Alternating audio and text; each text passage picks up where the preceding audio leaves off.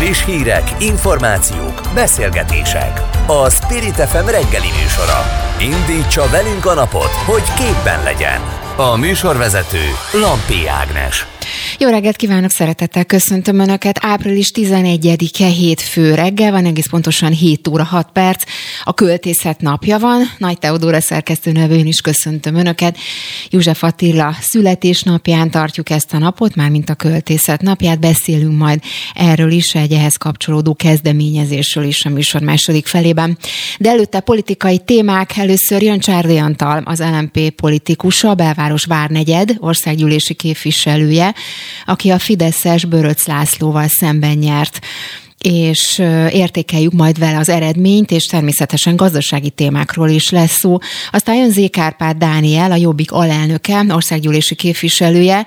Őt kérdezem majd egyebek mellett Jakab Péternek, Márkizai Péterrel kapcsolatos reakciójáról. A Jobbik elnöke ugyanis azt mondta, hogy Márkizai Péter ellenzéki előnyből fél év alatt brutális hátrányt csinált. Épp eleget mostam a miniszterelnök jelölt szennyesét, így fogalmazott Jakab Péter, úgyhogy erről is beszélünk. Azt aztán itt lesz Tompos Márton, a Momentum szóvivője vele arról, hogy hogy képzelik el a parlamenti ellenzéki politizálást. Donát Anna egyébként bejelentette, hogy a Momentum frakciója bolykottálja a parlament alakuló ülését. Úgy fogalmazott, hogy nem lesznek a Fidesz dísz ellenzéke, és új alapokra helyezik az ellenzéki politizálást, és így fogalmazott Fekete Győr András is, aki a Momentumnak a frakció vezetője lesz. Erről egyébként hatházi Ákos parlamenti képviselővel tartottak közös sajtó sajtótájékoztatót. Aztán arról is szó lesz, hogy mekkora lehet a Fidesz kormány mozgástere az Európai Unión belül, egy idézet következik, ha Magyarország beváltja azt az ígéretét, hogy rubelben fizet az orosz energiáért, meg fogja szegni az uniós szankciókat, így fogalmazott Ursula von der Leyen, az Európai Bizottság elnöke pénteken, a CNN-nek adott interjújában. Erre azóta Szijjártó Péter is reagált, úgyhogy a témában majd Szent Iványi István külpolitikai jellemzőt kérdezem. Az óra vége felé pedig itt lesz Eperjes Ildikó, ő az ATV külpolitikai szakújságírója. Vele az orosz-ukrán háború legfrissebb fejleményeiről beszélünk, többek között arról, hogy Putyin szóvivője szerint napokon belül vége lehet a háborúnak, úgyhogy már is kezdünk. Spirit FM 92.9 A nagyváros hangja és ahogy az előbb említettem, Csárdi Antallal, az LNP politikusával kezdjük a ma reggelt. Jó reggelt kívánok! Jó reggelt kívánok! Ugye az első dolog, amit az előbb említettem is a, a bevezetőben, hogy Ungár Péter, az önpolitikus társa bejelentette, hogy nem fogják bolykottálni az alakulülést. Úgy fogalmazott, hogy a jelenlegi helyzetben nevetségesnek éreznék, nem, fogjuk bo- nem fogunk bolykottálni semmit sem, mert az ellenzék korlátozott lehetőségeinek a megoldását nem további önkorlátozásban látjuk, és hogy nem fognak bolykottálni semmit sem, mert megértettük, hogy a legelkötelezettebb ellenzéki szavazókon kívül senkit nem érdekel a siránkozásunk, így fogalmazott Ungár Péter.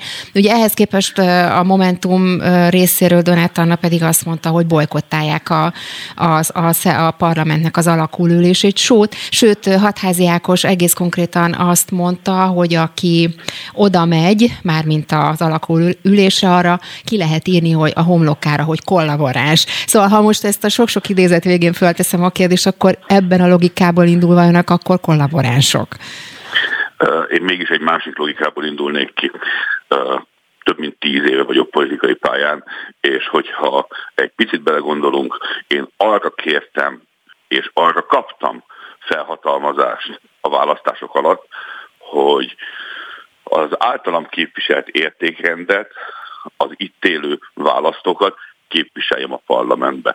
És legyünk őszinték, úgy nem lehet képviselni semmit és senkit, hogyha kívül maradok a parlamenten. Nagyon egyértelmű a helyzet. Mindenki tudja, hogy ellenzékben vagyunk, és mindenki tisztában van azzal is, hogy ettől még működik, és tudjuk képviselni az itt élőket. Tehát akkor bocsánat, akkor ezek szerint nem, nem dísz ellenzék, ugye úgy fogalmazott Donát Anna, hogy önök akkor dísz ellenzék lesznek. Nyilván részt tudnak ott venni, el tudják mondani, de ugye nézve a parlamenti viszonyokat felvetődhet ez is. Én erre azt tudom válaszolni, hogy az előző ciklusban is kétharmados többség mellett voltunk ellenzéki képviselők, és ennek ellenére, és ezzel együtt ismételhettük meg, vagy nyertem meg újra a választókerületben a választást. Tehát én nem gondolom azt, hogy azzal a szándékkal szavaztak meg minket a budapesti választópolgárok, hogy mi kívül, marad, kívül kellene, hogy maradjunk. Uh-huh. Tehát akkor ezt az ötletet nem támogatják. Azért is kérdezem ezt, mert már többen felvetették azt, hogy még el se kezdődött a parlamenti ciklus, úgy fogalmaztak itt a szakértők, hogy már most látszanak a törésvonalak az ellenzéken belül, például ebben az ügyben. Ezek szerint nem egyeztettek erről. Nézze, ez a vita, ez nem egy új keletű vita. Ezt a vitát már egyszer lefolytattuk 2018-ban is.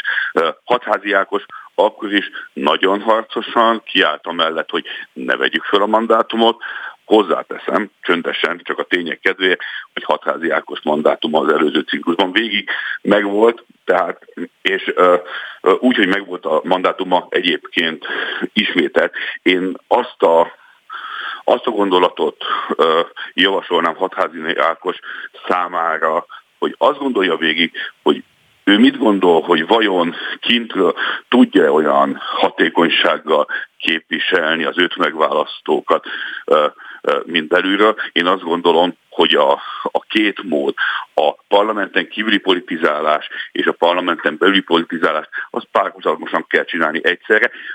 De, de hogy azt gondolom, hogy az alapkérdés az az, hogy, hogy uh, uh, miért nem uh, adta vissza senki a mandátumát 18-ba, csak azért, mert vesztettünk. Én azt gondolom, hogy a vereség nem azt uh, üzeni nekünk, hogy akkor tegyük fel a kezünket és hagyjuk el a pástot, hanem az, hogy még keményebben kell dolgozni, és még keményebben kell küzdeni.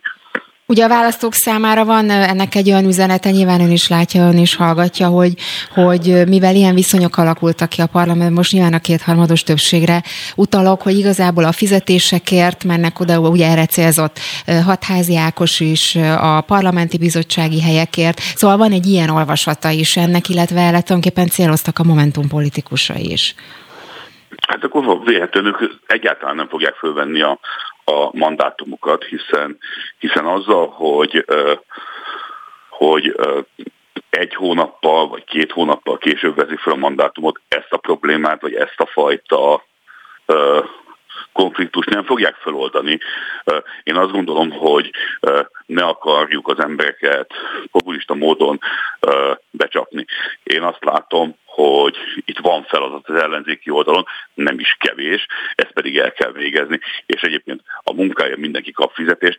Igen, elismerem, hogy rendkívül magas, sőt, talán túlzó is az a jövedelem, amit egy országgyűlési képviselő kap, de ez, ezt én nem látom, hogy, hogy, hogy ebből valamilyen módon az következne, hogy akkor tegyük fel a kezünket. Mindannyian ismerjük ezeket a körülményeket, és ezzel együtt emellett, vagy ennek ellenére választottak meg minket országgyűlési képviselővé. Én azt gondolom, hogy az a választóknak a cserbehagyása lenne, hogyha egyszer csak azt mondaná egységesen az ellenzék, hogy köszönjük szépen, akkor mi most föltesszük a kezünket, és majd úgy is fogalmazzak, tehát, hogy és majd hobbiból ellenállunk, ezt nem lehet hobbiból csinálni. Én azt gondolom, hogy ide nagyon kemény elkötelezettség kell, és nagyon fontos, hogy hogy teljes emberként, teljes erővel álljunk be ezekbe a harcokba, mert lehet, hogy most nem nyertünk 2022-ben, de hát értemszerűen az a célunk, hogy Magyarországot egy olyan irányba fordítsuk, ami hosszú távon jó ennek a nemzetnek, és azt gondolom, hogy ennek az alapja pedig egy jövőben megtörténő ellenzéki győzelem Picit lehet. értékeljük akkor a választásnak az eredményeit. Ugye a főváros és a vidék esetében egészen mások az arányok. Ugye Vajda Zoltán végül is legyőzte a, az a kerület addigi képviselőjét, ugye a Fideszes Szatmári Kristófot, és így a 18 fővárosi választókerületben 17-et az ellenzék nyert. Vidéken ugyanakkor a 88 választókerületből 86 a Fideszé lesz. Hogyan értékel, hogy hogy lett ekkora különbség a, a kettő között? Között? Ez egy nagyon-nagyon sok rétegű történet. és azt gondolom, hogy itt, itt érdemes beszélni hibákról, és érdemes beszélni olyan kérdésekről is, amik mondjuk úgy, hogy az ellenzék tevékenységén kívül esnek. De én hadd kezdjem a hibákkal. Azzal kezdeném, hogy nagyon-nagyon komoly hibákat vétettünk, akkor, amikor meghatároztuk a kampány hangsúly elemeit. És, és alapvetően az egyik legnagyobb hiba az volt, hogy az emberek biztonságérzetére, az életbiztonságuk érzetére nem fókuszált kellő súlyjal az ellenzék kampánya, az ellenzéki üzenetek. Azt gondolom, hogy ez volt a legnagyobb baj. Én személyi felelősöket a nyilvánosságban nem keresnék, mert mindenkinek, nekem egyéni képviselőként is, és mindenki másnak is megvan a felelőssége. Bocsánat, hogy szalváuk, csak nagyon-nagyon szalad az idő, és arra lennék kíváncsi, ugye itt a szakember, szakemberek azt mondják, hogy elég sok szavazó eltűnt, ugye itt a Jobbik szavazóiról mondják azt, hogy vagy nem mentek el szavazni, vagy átszavaztak akár a mi hazánkra, akár a Fideszre. Ugye itt nagyon nagy tömegről van szó. Egyetért ezekkel, a, ezekkel az értékelésekkel?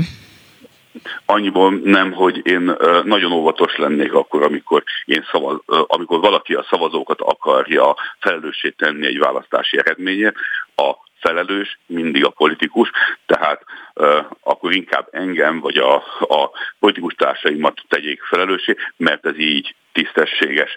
Én nem gondolom azt, hogy szabad választókat felelőssé tenni, független attól, hogy jobbikos vagy bármilyen más szavazóról van ez szó. Igazából nem is a felelősség kérdésére kérdeztem rá, hanem hogy mi lehetett az oka annak, hogy ilyen sok, sokan eltűntek a rendszerből az ellenzéki szavazók közül, hogy ilyen nagy különbség lett végül is. Ugye majdnem három millió ember szavazott a végeredmény szerint a Fideszre. Ehhez képest kérdezem, hogy hova tűnhettek akkor a szavazók, és ugye a megoldás az egyik megoldás az, amit a szakemberek a szakértők mondanak, hogy a volt jobbikos szavazók, vagy egykori jobbikos szavazók, vagy nem mentek el, vagy átszavaztak mi hazánkra, amik ugye bejutott a parlamentbe, vagy a Fideszre. Igen, ez egy, ez, egy, ez egy valóban nehéz kérdés, de én azt hiszem, hogy ezek a eltűnő, vagy nem az ellenzék oldalán megjelenő szavazatok, ezek elsősorban egzisztenciális, illetve létbiztonsági okokból tűntek el, vagy maradtak otthon. Ugye, mivel kezdtük a beszélgetést, hogy az ellenzék nem kellően hangsúlyosan válaszolt olyan biztonsági kérdésekre, mint a, a háborúból való kimaradás uh, szándéka. Uh, nem kellően válaszoltunk meg olyan kérdéseket, amik a Masló piramis alján vannak, és ugye amíg, amíg ezek a kérdések nincsenek megválaszolva, addig nem tudunk egy magasabb típusú kérdést sem megválaszolni. Úgyhogy én azt gondolom, hogy az eltűnő szavazók elsősorban a biztonság érzetük megoldása szempontjából nem kapott válaszokat, és ezért tűnt el az ellenzéki szavazók közül. Akkor lesz még mit elemezni, ebben biztos vagyok Csárdi Antalnak, az LNP politikusának. Köszönöm szépen, szép napot önnek, viszont hallásra minden jót. Spirit FM 92.9 A nagyváros hangja az idén márciusban a tavalyihoz képest a fogyasztói árak 8,5%-kal voltak magasabbak, tette közzé a KSH.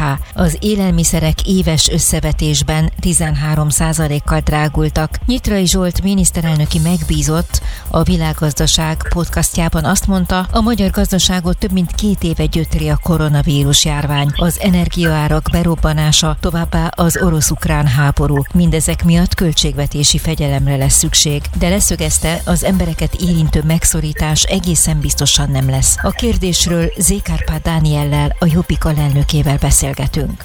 Aki már itt van velünk, jó reggelt kívánok! Már is beszélgettünk ezekről a témákról, és előtt engedje meg egy aktualitás, hogy kérdezek éppen az előbb beszéltem Csádi Antala, biztos hallotta a beszélgetésnek a végét, meg talán az elejét is. Azzal kapcsolatban kérdezném, hogy a Momentum bejelentette, hogy nem vesz részt a parlament alakuló ülésen, és ugye bolykottálják addig a parlamentet, amíg nem kapnak garanciákat bizonyos követelésekre a kormányoldaltól. Erre, ehhez képest az LMP, illetve most Ungár Péter, illetve Csádi Antal is azt mondta, hogy nem fogják bolykottálni az alakülés, mert hogy az a szavazók cserben hagyása lenne. Önök hogy döntenek már, mint a jobbik ebben a kérdésben? Tökéletesen egyetértek LMP-s kollégáimmal. A helyzet az, hogy itt azért milliós nagyságrendű ellenzéki választó kívánta azt, hogy ezek a pártok, ezek a képviselők igyekezzenek mindent megtenni az érdekeik érvényesítése érdekében.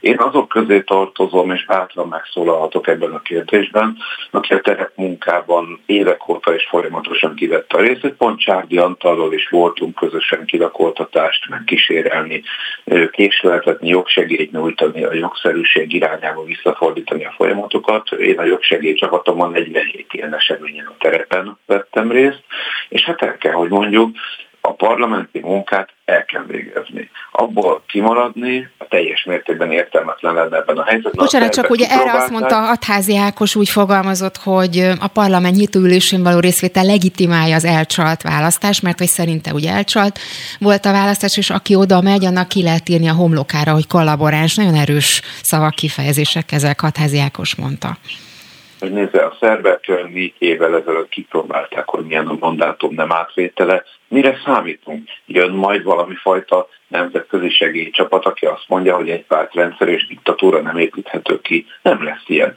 Nincs külföldi segítség. Nekünk önerőből kell megoldanunk a saját erőnkből azt, amit lehet. Ha nem mennénk át a mandátumot, akkor azt érnénk el, hogy a Fidesz kinevezni saját ellenzékének a mi hazánkot, és újra mutogathatna rá, hogy no, végre van neki saját ellenzéke, a mostani hatpárti ellenzék pártjai pedig még kevesebb érdekérvényesítő képességgel bírnának. Az én megoldásom sokkal egyszerűbb, végezzük el tisztességesen az eddiginél is keményebben a parlamenti munkát, de ami még fontosabb, egy új eszközrendszerrel fogjuk meg a terepmunkát egy egészen másfajta hozzáállással, tehát ha úgy tetszik, akkor egy munkaidő alatt két munkakört is lássunk el egyszerre, és találjuk meg végre a hangot újra vidék Magyarországa felé. Igen, én is hallgattam az előző interjút, önállítás lenne egyetlen faktorra visszavezetni ezt a totális választási kudarcot. Például a a jobbikos szavazók felelősségtétele, vagy akár a jobbik kizárólagos felelősségtétele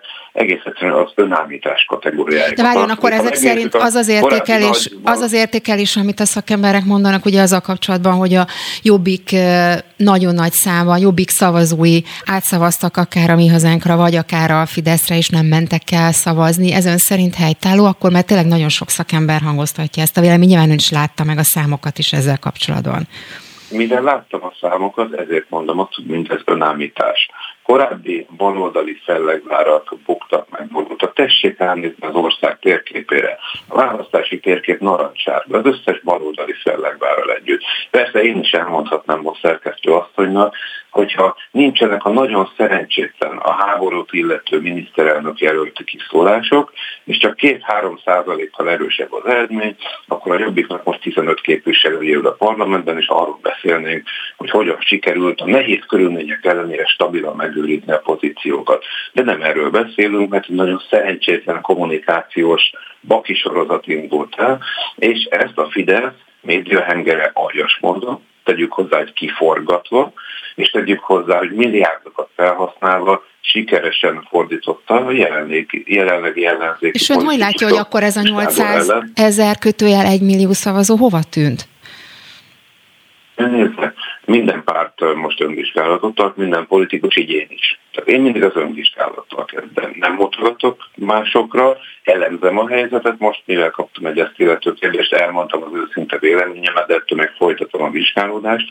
Minden ellenzéki párt úgy látom, hogy azért sokkal többet kell, hogy beletegyen ebbe a jövőbe, hiszen katasztrofális az eredmény, és minden pártról elmondható, hogy sajnos nem tudta elhozni összességében azokat, akiket ideális körülmények között egy nem elvesztett információs háborúban el tudott volna hozni.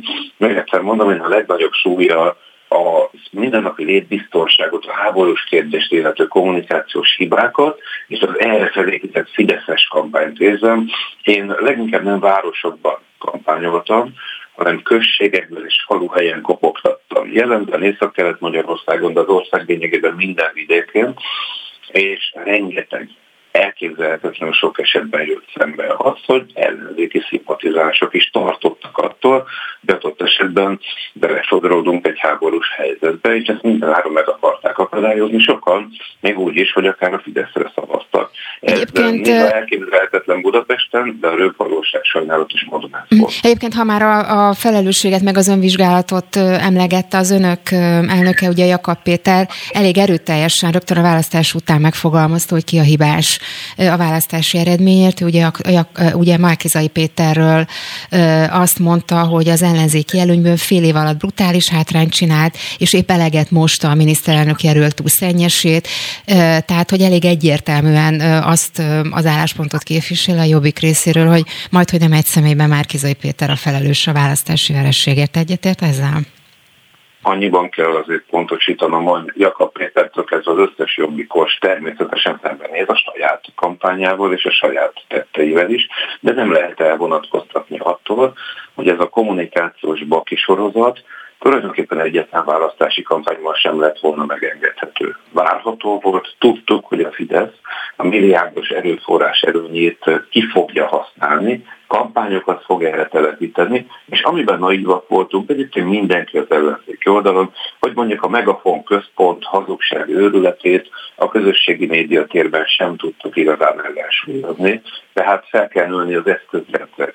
Egyébként, ha, ha már ezeket említett, akkor tényleg egy utolsó kérdés, mert nagyon-nagyon elszaladt az idő, csak örülök, hogy tudunk erről beszélni, hogy a választás utáni estén ugye sokan felvetik, hogy a Jobbik sem állt oda Márkizai Péter mellé, és tudom, hogy Márkizai Péter azt mondta, hogy kifejezetten ő kérte, hogy a családja álljon ott mögötte, de mégis sokan felvetik, hogy ennek ellenére is úgy lett volna elegáns, vagy úgy képezték, vagy úgy mutatták volna meg a tényleges egységet, hogyha akkor is ott maradnak mögötte. Ön hogyan értékeli így utólag néhány nappal eltelt, néhány nap elteltével ezt a helyzetet? Én is így tudom, hogy miniszterelnök jelölt úrnak a kifejezett személyes kérése volt mindez, tehát ezek után Sokszor átvághatjuk még ezt a kérdést, de mozgástér különösebben nem volt. Engem sokkal jobban érdekel az, hogy a jövőben, a közeljövőben mi lesz. Én aktívan készülök a terepmunkára, készülök a kilakoltatások visszaszorítására, tehát arra, hogy a végrehajtási túlkapásokat megszüntessük, és a jogszerűség mezébe tereljük ezeket a folyamatokat. Tehát én már sokkal inkább a jövőbe próbálok tekinteni, mert a felhatalmazást az ellenzéki szavazattól nem csak a mély elemzésre kaptuk, hanem sokkal inkább arra, hogy minden nap felszántsuk a terepet. A lényeg, hogy átizadjuk azt a bizonyos meszt, és egy pillanatra se dőljünk hátra. Zék Árpád Dánielnek, a Jobbik alelnökének köszönöm szépen, hogy mindezt elmondta. Viszontlátásra minden. Nagyon köszönöm, csak viszont. Friss hírek, információk, beszélgetések. A Spirit FM reggeli műsora. Indítsa velünk a napot, hogy képben legyen. A műsorvezető Lampi Ágnes. Ameddig nincsenek garanciák arra, hogy az ellenzék elvégezhesse az ellenzék feladatát, addig nem szabad részt venni a klasszikus parlamenti munkában. Nincsenek illúzióink arra vonatkozóan, hogy ezeket a garanciákat megkapjuk-e a Fidesztől, de követelni kell őket. Ki kell őket kényszeríteni, mondta Hatházi Ákos a Fekete Győr Andrással közösen tartott sajtótájékoztatón. Az is kiderült, Fekete Győr András lesz a Momentum frakció vezetője, és a párt nem fog részt venni a parlament alakuló ülésén. A részletekről Tompos Mártont, a Momentum szóvívőjét kérdezzük. Így van, jó reggelt kívánok! Szép jó reggelt! Kezdjük akkor ezzel a bizonyos bolykottal, már mint ami a parlament alakulóülését illeti. Az előbb kérdeztem ezzel kapcsolatban Csárdi Antalt, lmp és politikust, illetve Zérkápár Dánielt a Jobbik alelnökét. Mind a ketten azt mondták, hogy föl sem merült az ő esetükben, már mint a két párt esetében, hogy hasonlóan lépjenek, mint ahogy önök, mert hogy ez a szavazóknak a cserbenhagyása lenne. Nem kellett volna esetleg egyeztetni ezzel kapcsolatban is, hogy tényleg nem érzik-e úgy, hogy ezek szerint cserben hagyják a szavazóikat ezzel a lépéssel? Nem érezzük úgy, tehát szerintünk a szavazóink is nagyon jól tudják, hogy azért a parlamentben olyan érdemi munkát elvégezni, mint mondjuk a 90-es években, 2000-es évek elején lehetett, már nem igazán módunkban, vagy nem igazán lehetséges, tehát hogy a parlament valain kívül dőlnek fel a dolgok. De ez igazából arról szól. De várjál egy pillanatra, akkor ezek szerint gondolkoznak azon, hogy nem veszik föl hosszú távon sem a mandátumokat, vagy ez az egész történet az alakulülésre vonatkozik? Ez most az alakulésre vonatkozik, de azért az, hogy hogyan tovább, arról is még folynak az egyeztetések. Na de várjon, akkor, akkor ez inkább egy gesztusértékű történet, mert ugye akkor ennek az egész ügynek akkor lenne értelme. Már úgy értem, hogy tényleg akkor beszélhetnénk parlamenten kívüli politizálásról, hogyha tényleg nem vennék fel a mandátumokat akkor beszélhetnénk kizárólagosan parlamenten kívüli politizálásról, hogyha nem vennénk fel a mandátumokat, ebben teljesen igaza van. Ugyanakkor nekünk, tehát most azért csak, annyit tudok csak mondani, hogy mind gondolkodunk, mi az, amit mérlegelünk. Hogyha nem veszük fel a mandátumunkat, akkor egyrészt ott van az, hogy nem validáljuk ezt a rendszert, ahogy ezt sokan mondják, nem játszunk biodíszletet. Ha felveszünk a mandátumunkat, akkor kihasználjuk azokat az erőforrásokat, ami egy frakciópénz, uh, embererőforrás és egyéb dolog, amit a parlamenti frakció megléte biztosít, és ezt a párt építésére, illetve az ország segítésére tudjuk fordítani. Ugyanakkor vannak fokozatok is, tehát hogyha csak a bizottsági munkát veszük föl, vagy a bizottsági helyeket veszük föl a, a mandátum mellett, és mondjuk az ilyen díszpozíciókat, mint a a, a házalelnök, meg, meg jegyző, meg ilyeneket nem vesszük fel, az is egy másik szint. Tehát most ezek között próbáljuk megtalálni a megfelelő egyensúlyt. A, bármi lehet még, az biztos, hogy az alakuláson, ahol ki fogják azt mondani, hogy ez választás, ez szabad és tisztességes, igazságos volt, azon nem szeretnék részt venni, mert a követelésünkben is megfogalmaztuk, hát azért nehéz tisztességesnek nevezni egy olyan választást, ahol az ellenzék négy évente kap öt percet a közmédiában. Uh-huh. És nem gondolja, hogy mondjuk egyeztetni kellett volna esetleg a többi ellenzéki párttal, mert hogy önök mindig egyébként azt kommunikálták, vagy legalábbis a kampányban arról volt szó, hogy egységesen lépnek fel, és akkor ugye itt rögtön már a, a kezdet-kezdetén azt látjuk, hogy ez egyik párt így lép, a másik párt úgy lép. Ugye LMP részéről például Ungár Péter úgy fogalmazott, hogy a szavazókon kívül senkit sem érdekel a siránkozásunk, mondván ugyanezeket az indokokat, hogy ez igazából most már így a kampány után kevéssé érdekli a szavazókat. Azt, azt, azt a megfogalmazást, hogy a szavazókon kívül senkit nem érdekel, azt én nagyon tudom értelmezni egy politikai párt részéről de ami az egyeztetést illeti, hát ha jól tudom, jól emlékszem, Hatázi Ákos többször elmondta, mi is megkerestük a pártokat ezzel, hogy volt erről, van ilyen gondolkodás nálunk, tehát én nem gondolom azt, hogy nem volt, nem tudtak erről semmit, és ez derültékből villámcsapásként érte, hogy mi ezt fogjuk csinálni. Azt, hogy ők nem csinálják, hát lelkük rajta, nem, nem kényszerítünk senkit, a Momentumnak most úgy látjuk, hogy ez az útja. Mhm. Hogyan értékelték egyébként az elmúlt egy hétben a választási verességet? Önök például hogy látják, hogy ez a bizonyos 800 ezer kötőjel 1 millió szavazó, ellenzéki szavazó, aki nem vett részt, vagy eltűnt a rendszerben, ők hova, hova tűntek, vagy kire szavaztak? Esetleg átszavaztak mi hazánkra, Fideszre, hogy látják? Igen, ezek valószínű, hogy az ilyen típusú elemzéseket, amelyek megmondják, hogy hova tűntek a szavazókat, rábízunk a, a szakértőkre, a kutatóintézetekre sokkal jobban látják ezt, mint mi valószínűleg. Hát ha már itt tartunk a kutatóintézetek, az eléggé mellé lőttek most a választási eredményekkel kapcsolatban, tehát nyilván önöknek is értékelni kell igen. bizonyos szinten. Amit mi látunk az az, hogy hogy nem lehet azt mondani, hogy csak egy, egy faktor, egy csapat, egy ember, vagy bárki miatt történt mindez. Tehát ez nem egy ilyen egytényezős, hogy na, azt mondtuk el, és azt kell kijavítani, hanem sok minden van egyszer. Tehát hogy ott van az, hogy nem volt egy olyan koherens világkép, mint ami a Fidesznél van, akármennyire is hamis, nem volt nem volt megfelelő tartalommal megtöltve a kampány. Valószínűleg az, és nekem ez egyik fix ideám, és a Momentum következő négy évére egészen biztosan jellemző lesz, hogy az, hogy lemegyünk vidékre, hogy ezt nagyon sokan szokták mondani, az nem működik, és nem lemenni kell vidékre, hanem ott kell lenni vidéken. De ugye ők is ezt már nagyon-nagyon régóta mondják. Hát már önnel is beszéltem ezzel kapcsolatban, nem is tudom mikor, és ugyanezeket mondták el, még a kampány előtt is, vagy akár a kampány fél idejétől kezdve, hogy ott kell lenni vidéken.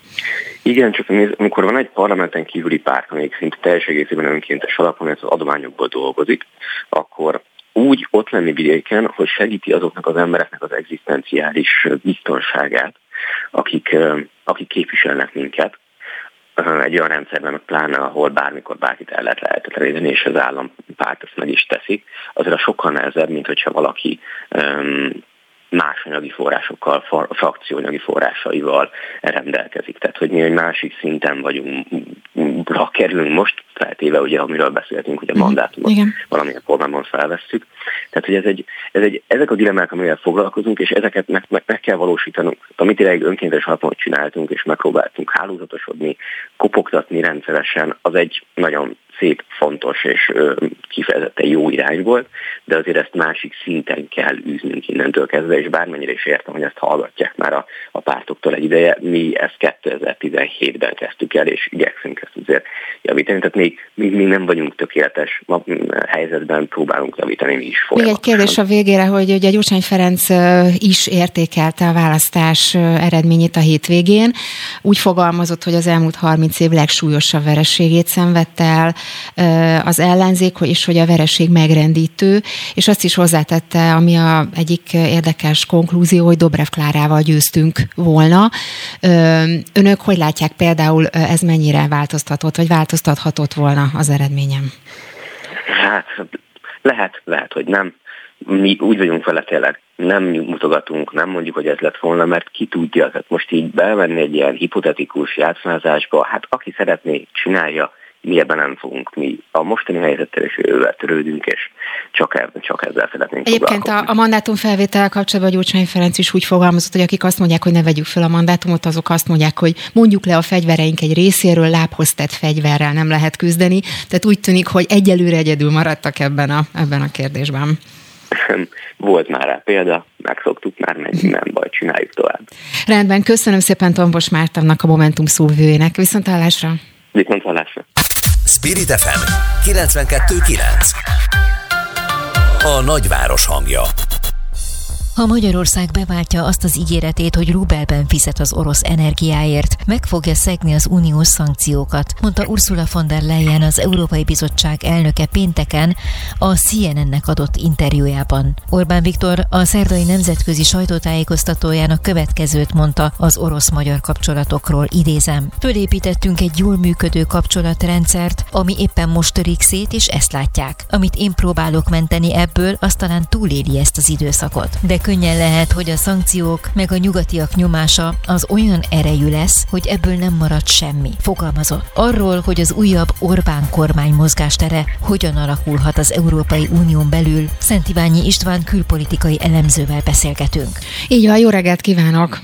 Jó reggelt kívánok! Kezdjük már akkor a szankciók erről a bizonyos szankciókkal kapcsolatban. Ugye erre a kijelentésre, amit az előbb idéztünk, már reagált azóta Szijjártó Péter, úgy fogalmazott, lehetséges az uniós szankciók nélkül és azok megsértése nélkül a szállító által előírt módon fizetni a leszállított földgázért, aztán ezt utána Kovács Zoltán is megerősítette a CNN-nek. Tehát úgy tűnik, hogy a kormány álláspontja ezzel a konkrét ügyel kapcsolatban eléggé szilárd, legalábbis ebben a helyzetben. Ön szerint tartható ez az álláspont hosszú távon is? Nem biztos, hogy hosszú távon tartható, de jelen pillanatban ez még védhető, mert nincs kifejezetten szankció erre vonatkozóan. Ugye amikor az Unió próbált ebben az ügyben egy közös álláspontot kialakítani, akkor éppen Magyarország tiltakozására nem sikerült. Tehát nincs egységes álláspont ebben, hogy lehet-e fizetni, vagy nem. A szlovákok is felvetették, hogy fizetnének, igaz után rögtön vissza is mondták. Ez inkább arról van szó, hogy ez egy általános nyugati álláspont, hogy nem hogy nem hagyják, hogy egyoldalúan módosítsák az oroszok a szerződési feltételeket, mert ugye itt arról van szó, hogy ez egy egyoldalú szerződés módosítás. Tehát, hogyha később ebből egy szankció is lesz, akkor már Magyarország sem léphet ki belőle, illetve azt kockáztatja, hogy akkor ő maga is szankció alá kerül. Mhm. Egyébként a háborús helyzetet nézzük, hogy hogyan értekelje, hogy a hírek szerint ugye ma Putyinnal tárgyal az osztrák kancellár még hozzá Moszkvában, ugye ő az első politikus, aki, már úgy, hogy nyugati politikus, ilyen magas szintű politikus, aki a háború óta egyáltalán szóba áll, vagy Moszkvába látogat és Putyinnal tárgyalni fog. Mi ennek a jelentősége?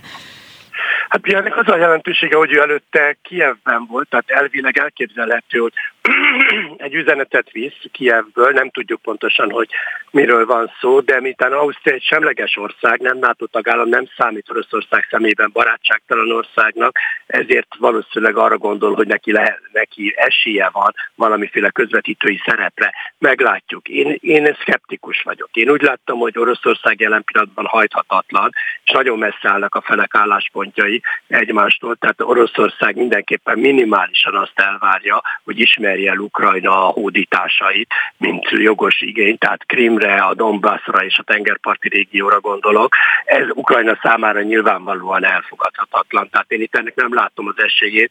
Itt már az is egy nagy előrelépés lenne, hogyha egy hosszú távú tűzszünetet lehetne létrehozni a felek között, tehát legalább a, a harci cselekményeket beszüntetnék. Egyébként erre a bizonyos tűzszünetről egyáltalán lát bármekkora esélyt is, és akkor térjünk már vissza Magyarországra is, mert hogy Orbán Viktor ugye a minap tartott egy nemzetközi sajtótájékoztatót, ahol felvetette, hogy, vagy elmesélte, hogy ugye beszélt Putyin elnökkel is telefonon, és felvetette neki, hogy akár Budapesten is lehetne tűzszüneti tárgyalásokat tartani. Macron elnökkel, német kancellár és természetesen Zelenszky elnökkel. Mennyire reális ez, nem csak Budapesten, de egyáltalán bárhol? Hát meg kell mondjam, maga Orbán Viktor javaslata teljesen komolytalan, és nem is vette senki komolyan. Hát az ukránok rögtön elutasították, ezt lehetett is sejteni, hiszen egy ilyen tárgyalás helyszíne csak egy semleges ország területe lehet, már pedig Magyarország ebben az ügyben, hát finoman szólva nem az, hát ugye az egész kampány arról szólt, vagy abban nagyon nagy szerepet játszott, hogy úszítottak Ukrajna és Zelenszky ellen, elnök ellen, még a győzelmi beszédben is a legyőzött ellenfélnek nevezte Zelenszky segít Orbán Viktor. Tehát ebből a szempontból is komolytalan, de hát ilyet még senki nem hallott, hogy aki úgy bedobjon valamit egy sajtótájékoztatón, hogy gyakorlatilag senkivel nem beszélt, illetve állítása szerint az orosz elnökkel beszélt erről, de ez sem biztos, hogy igaz, mert a TASZ által kiadott közleményben egyáltalán nem említik sem a tűzszünetet, sem a budapesti tárgyalást, viszont valami egészen más dolgot említenek a TASZ-ban. TASZ közleményben méghozzá azt, hogy Putyin elnök a bucsai mészárlás és a és a többi orosz tömeggyilkosság kapcsán azt majd arról győzte meg Orbán Viktor, hogy ez, ez nem az oroszok követték el, hanem ez ukrán provokáció, és arra is kérte, hogy ezt képviselje, és Orbán Viktor egyébként elég furcsán nyilatkozott ezen a sajtótájékoztatón, mert azt mondta, hogy itt nagyon sok a média manipuláció, és nem tudjuk, hogy pontosan mi történt. Tehát ez alátámasztani látszik, hogy az orosz forrás hiteles, hogy ebben az ügyben ő egyeztetett Putyin elnökkel, tehát ez nem hazugság.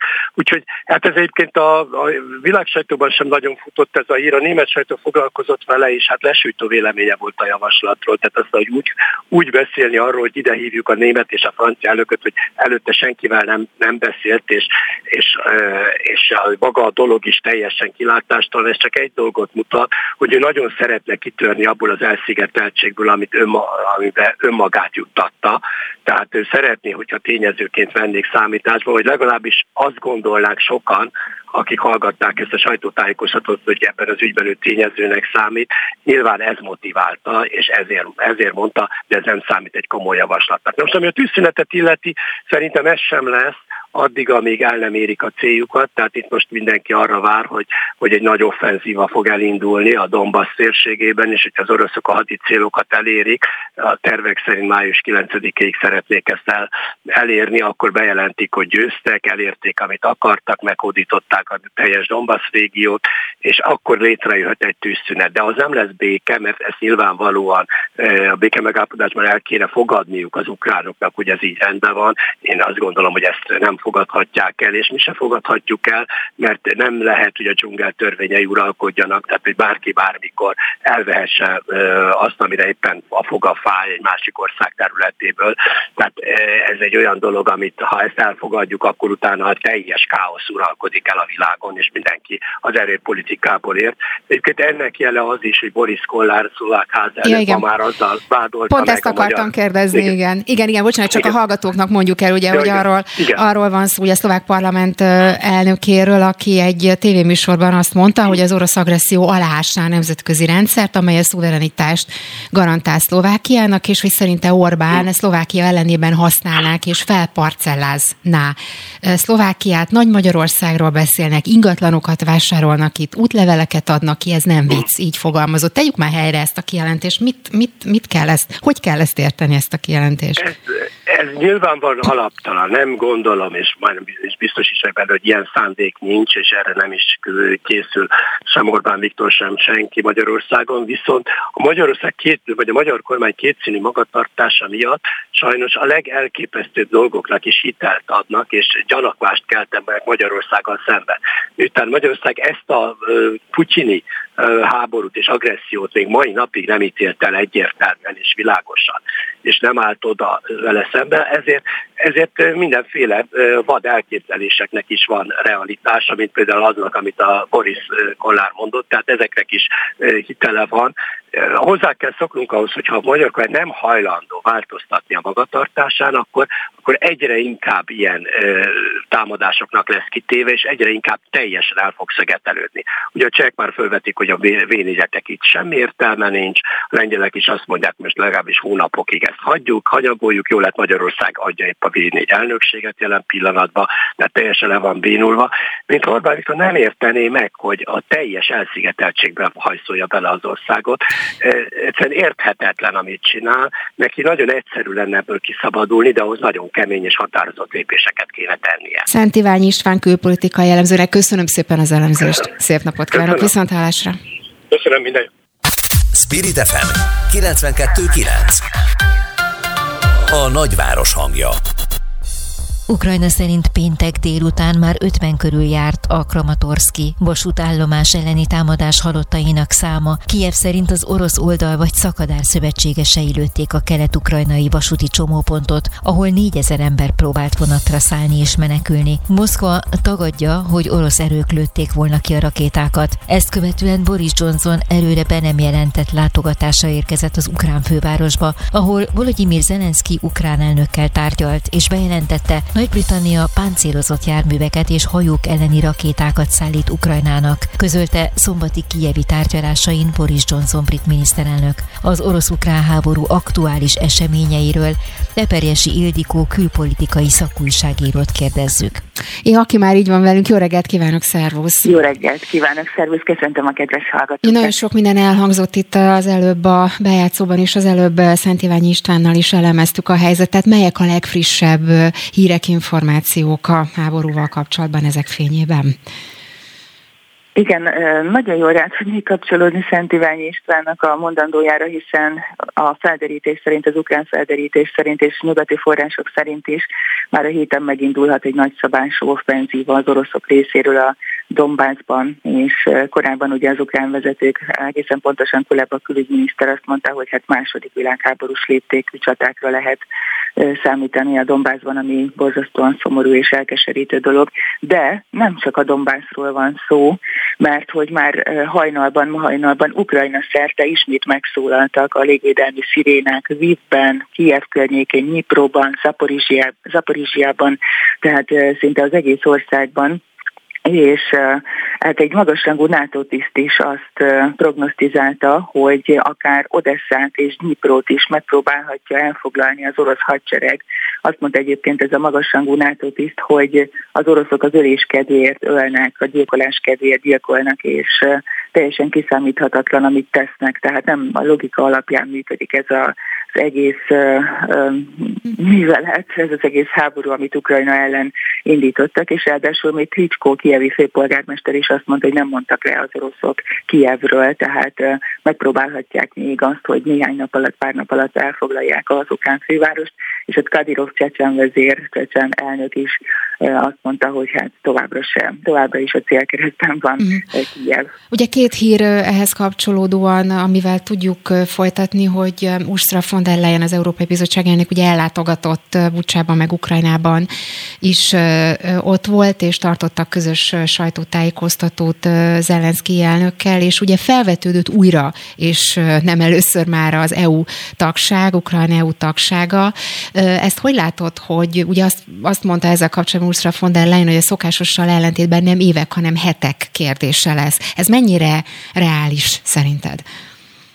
Hát nyilván az embernek először az jut eszébe, hogy ez egy nagyon fontos gesztus, és valószínűleg egy szimbolikus gesztus volt, hogy a nehéz helyzetben lévő Ukrajna felé kifejezze az EU a szolidaritását. De hát, hát azt lehet látni, hogy Putyin ugye annak érdekében indította ezt az offenzívát Ukrajna ellen, hogy minél inkább leválassza a nyugatról, hogy teljes mértékben megakadályozza Ukrajnának a nyugati orientációját, a nyugati integrációját. És ezzel azt érte el, hogy Finország, Svédország teljes melszélességgel most már a NATO-ba törekszik, ugye saj kiszivárgott hírek szerint, az a Times szerint már a nyáron akár csatlakozhat Finnország és Svédország a NATO-ba, Ukrajna pedig egy olyan nyomvonalra került, amivel még, még sokkal közelebb fog kerülni az EU-hoz. Hát nagyon sok támogatásra lesz szüksége Ukrajnának, de ezt a támogatást már most megígérték, tehát a, már az, az újjáépítéshez a World Bank, a Világbank legfrissebb jelentése szerint akár a felére csökkenhet Ukrajnának a gazdasági teljesítménye a háború miatt. Az ukrán részről viszont olyan információk szivárognak ki, vagy ezt azt mondták az ukrán vezetők, hogy elkezdtek alkalmazkodni a gazdasági szereplők a háború viszonyaihoz, tehát kvázi haditermelés indult el Ukrajnában, tehát akár még biztató jelek is vannak ezen a területen is. Az biztos, hogy hát komoly kritériumok vannak, ugye emlékszünk Magyarországot is éveken keresztül vizsgáztatták, világították át Brüsszelből az EU szakértői annak érdekében, hogy Magyarország csatlakozni tudjon. Hát úgy tűnik, hogy most Ukrajna egy könnyített ágon azért elindulhat az EU integráció felé az EU, a teljes jogú EU tagság irányába. Ennek lehet az első, vagy akár bármilyen más lépés az, hogy újra nyitja az EU a kievi nagykövetséget? Ugye erre is sokan felkapták a fejüket, mert hogy korábban ugye ideiglenesen Lengyelországba költöztették. Ennek van vagy lehet jelentősége akár ezzel a hírrel kapcsolatban? Úgy van, úgy van, az elmúlt egy, bő egy hétben már több uniós tagországnak a nagykövetsége is, elsősorban a balti országoknak a nagykövetségei visszaköltöztek Kievbe. Én úgy gondolom, hogy ennek elsősorban az az üzenete, hogy Kiev felszabadult, Kiev és Kiev környéke felszabadult, és ezzel is azt akarják tükröznek, bíznak abban, vagy azt akarták kifejezni, hogy bíznak abban, hogy minél inkább helyreáll az élet, és rendes kerékvágásába kerül az ukrán fővárosban. Uh-huh. Még egy utolsó kérdés csak gyorsan a végére, hogy hogy látod azt, ezeket a szörnyűségeket, amiket te is emlegettél, hogy milyen, uh, hány holtestet fedeztek fel például ugye Kiev környékén, hogy itt azt mondják, hogy a háborús bűnökkel nem lehet majd Putyint vádolni. Ezzel kapcsolatban van-e, vagy lehet-e bármilyen elmozdulás? Hogy látod? Hát a, van is elmozdulás, a legfrissebb hírek szerint 42 ország a Hágai Nemzetközi Bírósághoz fordult, tehát 42 ország kezdeményezett eljárást Oroszország ellen a háborús bűnök kapcsán. Hát borzasztó uh-huh. bűnökről van szó. Naponta szinte óránként kerülnek nyilvánosságra tömegsírok, nemi erőszak, kínzások, élve gyújtanak fel embereket, tehát tényleg horrorisztikus dolgok történnek, és azt adták hírül, ez az elmúlt percekben került nyilvánosságra, hogy gyorsított eljárásban foglalkozhat a Hágai Nemzetközi Bíróság ezekkel a borzalmas ügyekkel, mert hogy ekkora nemzetközi összefogás mm. van ennek kapcsán. Eperjes Ildikónak az ATV külpolitikai szak újságírójának köszönjük szépen az elemzést és a friss információkat is. Szárusz és Köszönöm szép szépen. Köszönöm viszont. Friss hírek, információk, beszélgetések. A Spirit FM reggeli műsora. Indítsa velünk a napot, hogy képben legyen. A műsorvezető Lampi Ágnes. Így van, jó reggelt kívánok, 8 óra 7 perc van, folytatjuk az aktuált. A szerkesztő Nagy Teodóra.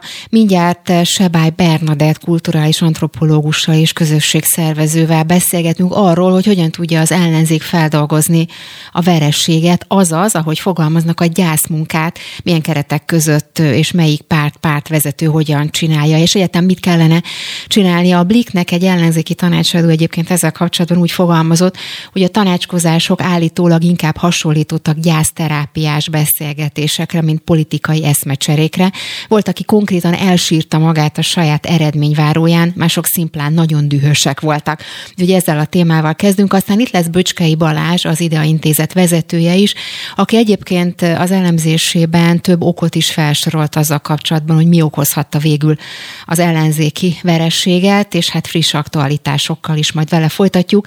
Arról is szó lesz, hogy végül mennyit költöttek, vagy költhettek a pártok a közösségi médiában, hogyan jelentek meg az online térben, milyen kampányt folytattak, miben tér el a hagyományos médiában a megszokottól. Erről Lévai Rihát közösségi média szakértővel beszélgetünk majd, de szó lesz az ingatlanpiacról, hitelfelvételi problémákról, és természetesen a Költészet Napja alkalmából a Versünnep nevű kezdeményezésről is beszélünk majd. Spirit FM 92.9 A nagyváros hangja ahogy az előbb említettem, Sebály Bernadett kulturális antropológussal és közösségszervezővel kezdjük az órát. Jó reggelt kívánok! Jó reggelt kívánok, Ágnes, üdvözlöm a hallgatókat is. Ugye az előbb említettem azt, hogy hát nem akármilyen feladatot kell most az ellenzéknek, illetve az ellenzék vezetőinek nem akármilyen munkát kell elvégezni. Ugye ezt többen úgy fogalmaznak, hogy gyászterápiát kell alkalmazniuk a vereséggel kapcsolatban, és biztos hallotta, hogy az előbb idéztem, hogy a pártvezetők hogyan formában, milyen formában állít, vagy milyen formában kezdték ezt el, ezeket az eszmecseréket, és volt, aki konkrétan elsírta magát a saját eredményváróján, mások egyszerűen dühösek voltak, szóval többen többféleképpen, vagy akár mások hibáztatása is előtérbe került. Szóval hogy kell, vagy hogy lehet egyáltalán ezt a munkát elvégezni? Igen, hát most uh, rengetegen el vannak keseredve politikai oldalon is, és civil oldalon is, és uh, ilyenkor, amikor az emberek egy olyan rendszerben élnek, amivel elégedetlenek, akkor három stratégiát követnek. Ugye az egyik a kivonulás, elhagyják az országot, elköltöznek máshova, fordítják vissza a tudásukat. A másik a beleolvadás, az igazodás a rendszerhez, ami jelentheti azt is, hogy uh, hogy feladják a küzdelmet, vagy elkezdenek a rendszerjáték szabályai szerint élni, és a harmadik pedig az, amikor, amikor kiállunk magunkért és, és másokért is, és szerintem azoknak, akik emellett a stratégia mellett döntenek, politikai oldalon is és civil oldalon is, fontos a magyar eseményeket is folyamatában látni, pont azért, hogy tanuljunk a hibáinkból, de azért is, hogy felismerjük, hogy mi az, ami már felépült, amit, amit az, mi az a munka, amit már elvégeztünk. Uh-huh. Mert hogy uh-huh.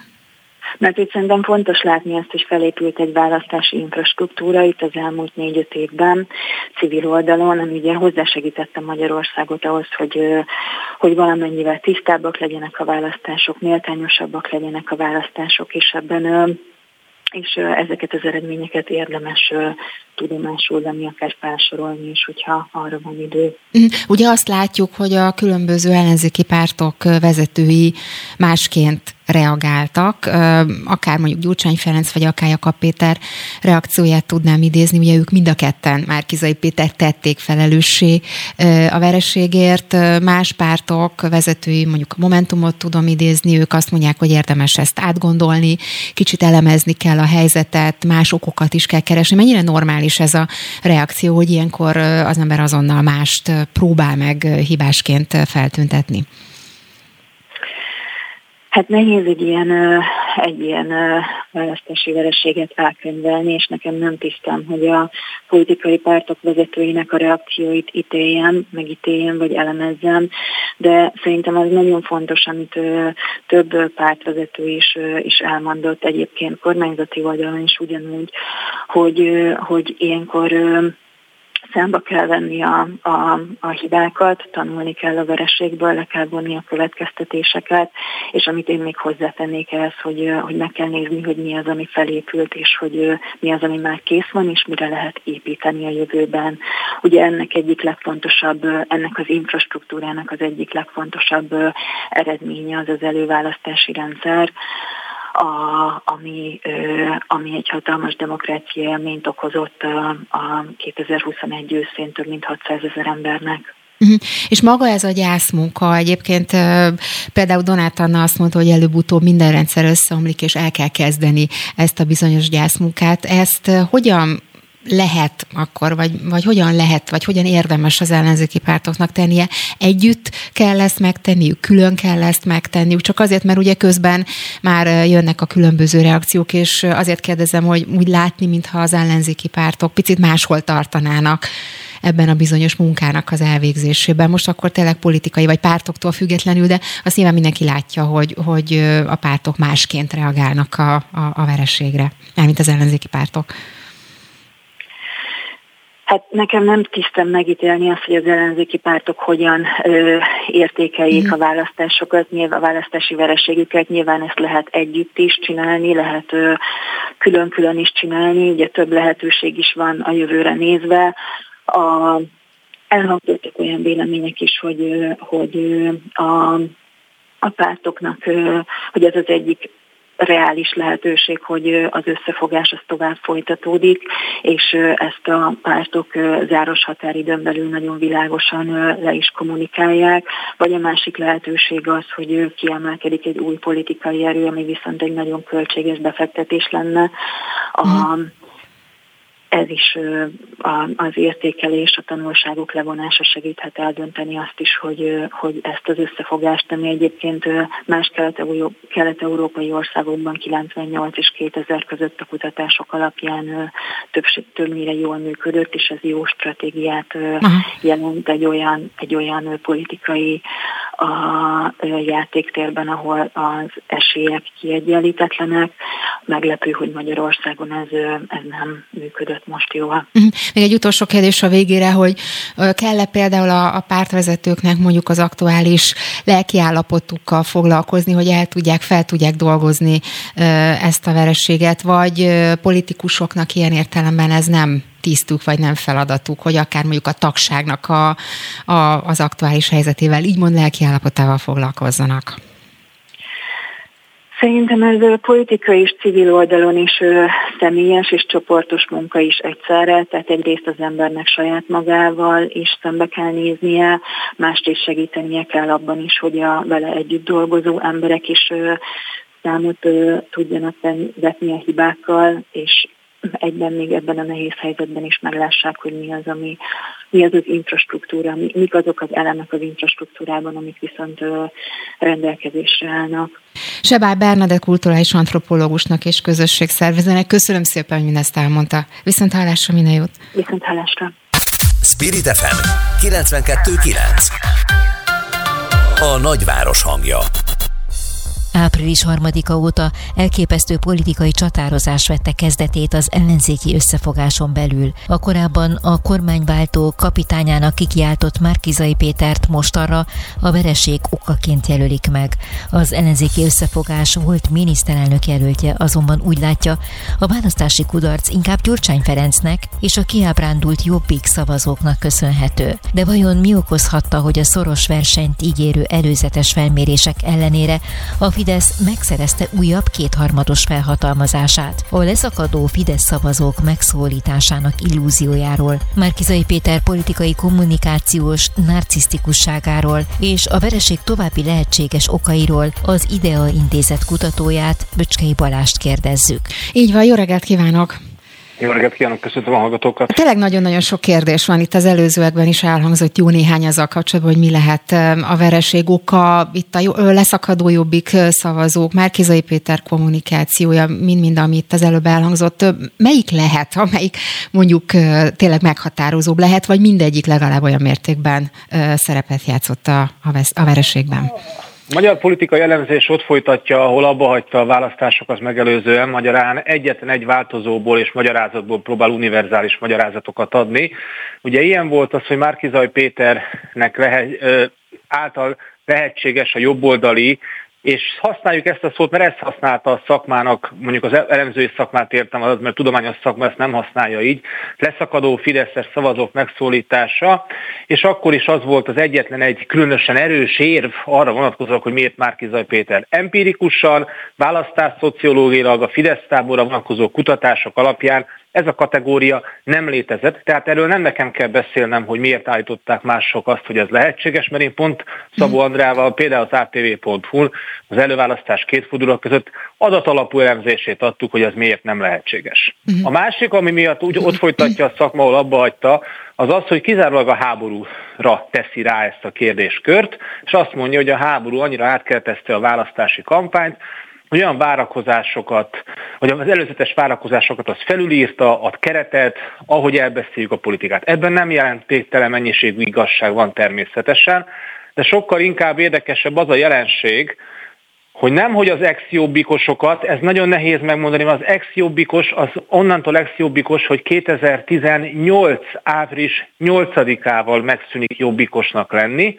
Tehát ezt hangsúlyoznám, hogy itt nem az van, hogy a jobbik időközben elmentek szavazói, hanem akkor 19%-on van a jobbik, a listán annyit, annyiból részesül, majd ezt követően bezuhan a támogatottsága, a küszöbb környékén van, és már Jakab Péter idején abból jön vissza egy 11%-os sávba. Továbbá elveszíti az ellenzék, legalábbis nem látszik a szavazóiban, mert azt se tudjuk, hogy ott voltak-e egyáltalán.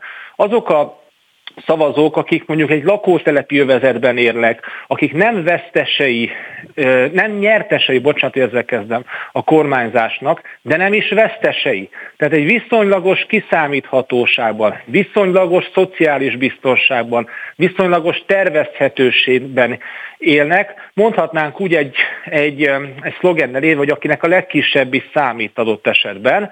Na most ezekhez a szavazói csoportokhoz nem beszélt az ellenzéki kampány. Az ellenzéki kampány egy absztrakt ö, nyelvet folytatott, hiszen mit jelent a nyugat, ugye hát viszonylag ez, ez nehéz tapadni, értjük az identitás alapúságot, csak ez nem egy LP e kampány, akkor olyan értelmezhetetlen üzenetek, amikor valaki a minisztériumok struktúrájával kampányol, értelmezhetetlen az, amikor valaki csak annyit állít, miközben jönnek a szociális transferek az évelején, hogy bérfejlesztés, hogy áremelkedés helyett béremelkedés, és utolsó sorban ez nem üzenet, hogy hazahozzuk az Európai Unióból a másfél millió, e, emberenként a másfél milliós támogatást.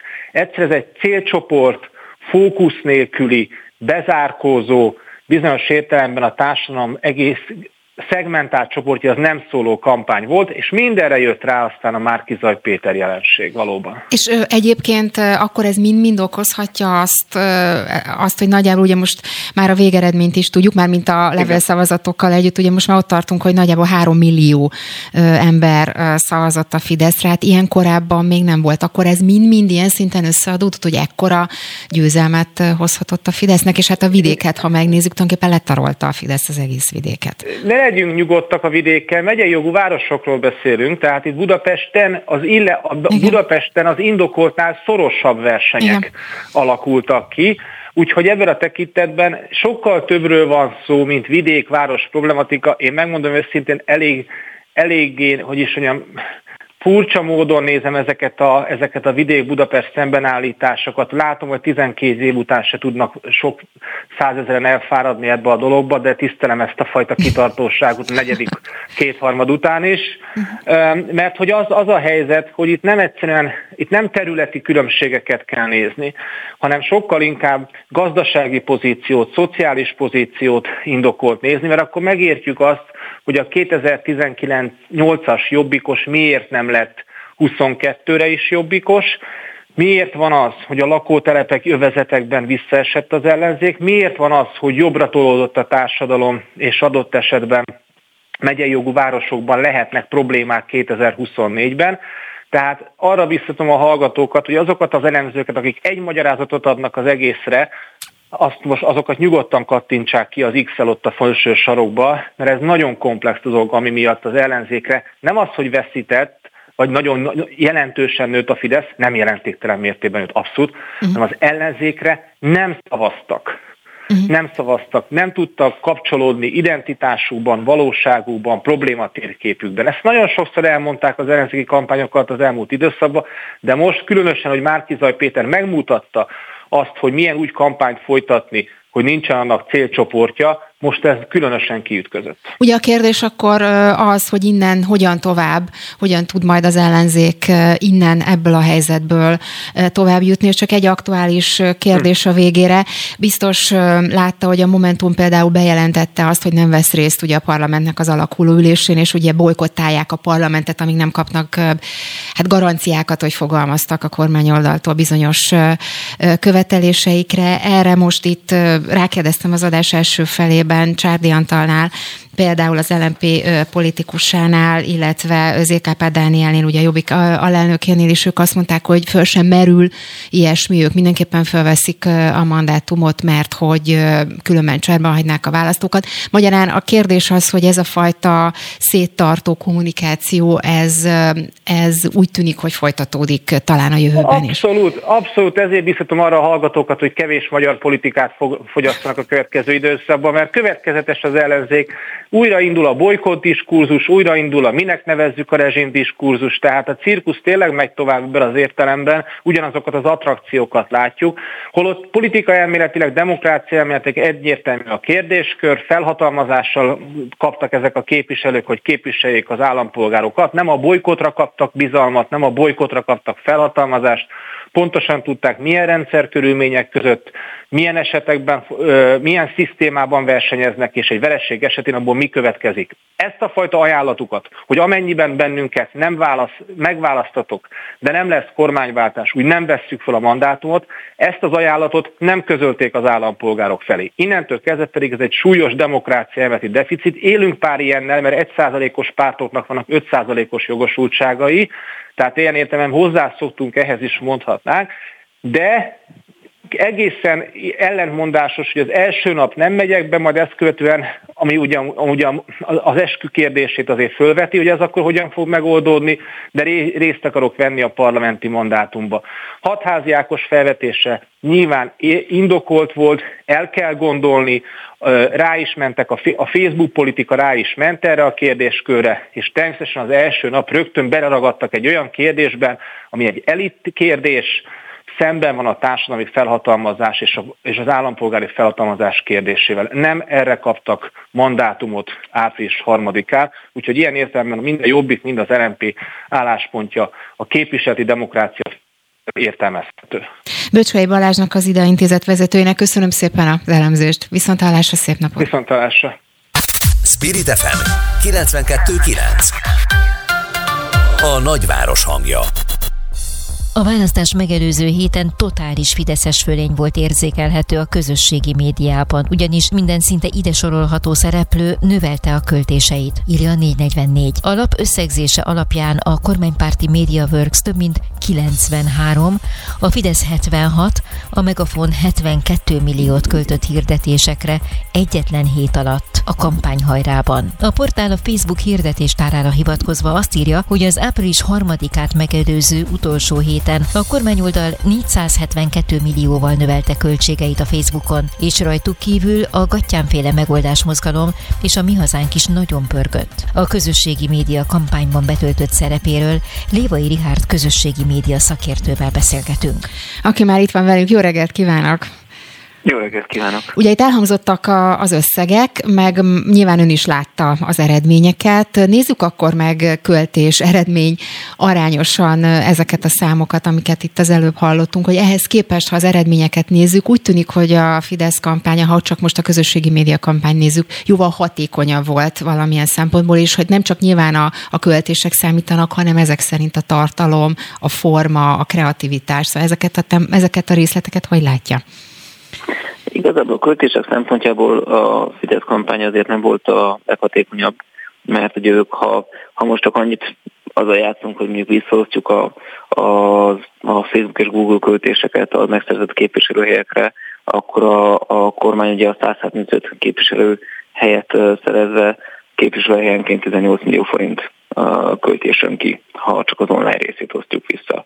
Hogyha a közös ellenzéket nézzük, ott ugyanez 10 millió 400 ezer forint, aki pedig a legkevésbé hatékony volt ilyen szempontból legalábbis, az a mi hazánk, aki viszont több mint 19 millió forintot költött a megszerzett hat helyre online. Most nyilván itt az online kiragadni az egy um, um, tényleg csak ilyen játék a számokkal, hiszen itt azért a, a plakátkampányoktól kezdve nagyon sok mindent bele kellett be gondolni, hogyha próbálunk hatékonyságot elemezni, de a Facebookon és a Google-on elköltött számok azok ezt adják. Mhm. És beszéljünk már egy picit a tartalomról, és nyilván ez is sokat számít. Természetesen mondjuk egy, az, hogy az elhelyezése milyen, a humor milyen, a tartalom, a forma, a szereplők milyen, itt most a miniferire gondolok, vagy akár más ilyen típusú megjelenés, ez mennyire lehet hatékony egy politikai kampányban? Mindenképpen ez abszolút hatékony. Ugye itt sokszor felmerül az, hogy hát nem jók ezek a politikai hirdetések, főleg mondjuk az ilyen videós hirdetések, mert egy videó előtt megjelenik nekem egy politikai üzenet, és már alig várom, hogy rákattintsak a továbbgomba, és átugorjam a hirdetéseket.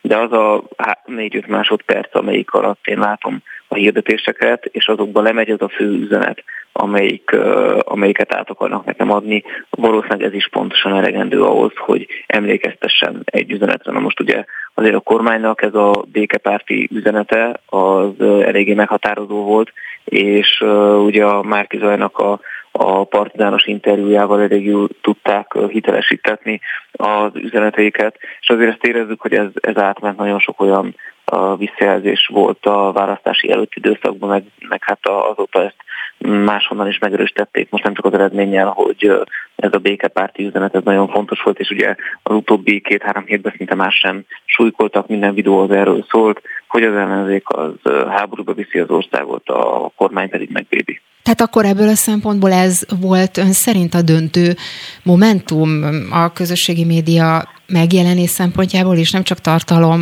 hanem mennyiség és forma szempontjából is ez lehetett a döntő? Hát a mennyiség és az egyszerűen értelmezhető üzenet az nyilván az kulcsfontosságú. Um, értelemszerűen nagyon sok minden eleme volt, de az biztos, hogy itt a február végén kialakuló háborús helyzet azért átért itt sok mindent, és ezt a, a miniferis kampányt ezt, ezt gyakorlatilag elfelejtette szerintem a, a választóknak egy jelentős része, mert hogy, hogy bár nyilván tele volt az ország az óriás lokátókkal is, a százszerződik gyurcsány, stb., de, de sokkal húzba vágó, sokkal húzba vágó üzenetet sikerült valószínűleg találni a kormányoldalnak, és ugye ezt nagyon ügyesen terjesztették minden felületen, minden rendelkezésükre álló eszközzel. Lévai Rihát közösségi média szakértőnek köszönöm szépen, hogy mindezt elmondta. Viszontlátásra! Köszönöm szépen, viszontlátásra! Friss hírek, információk, beszélgetések. A Spirit FM reggeli műsora. Indítsa velünk a napot, hogy képben legyen. A műsorvezető Lampi Ágnes.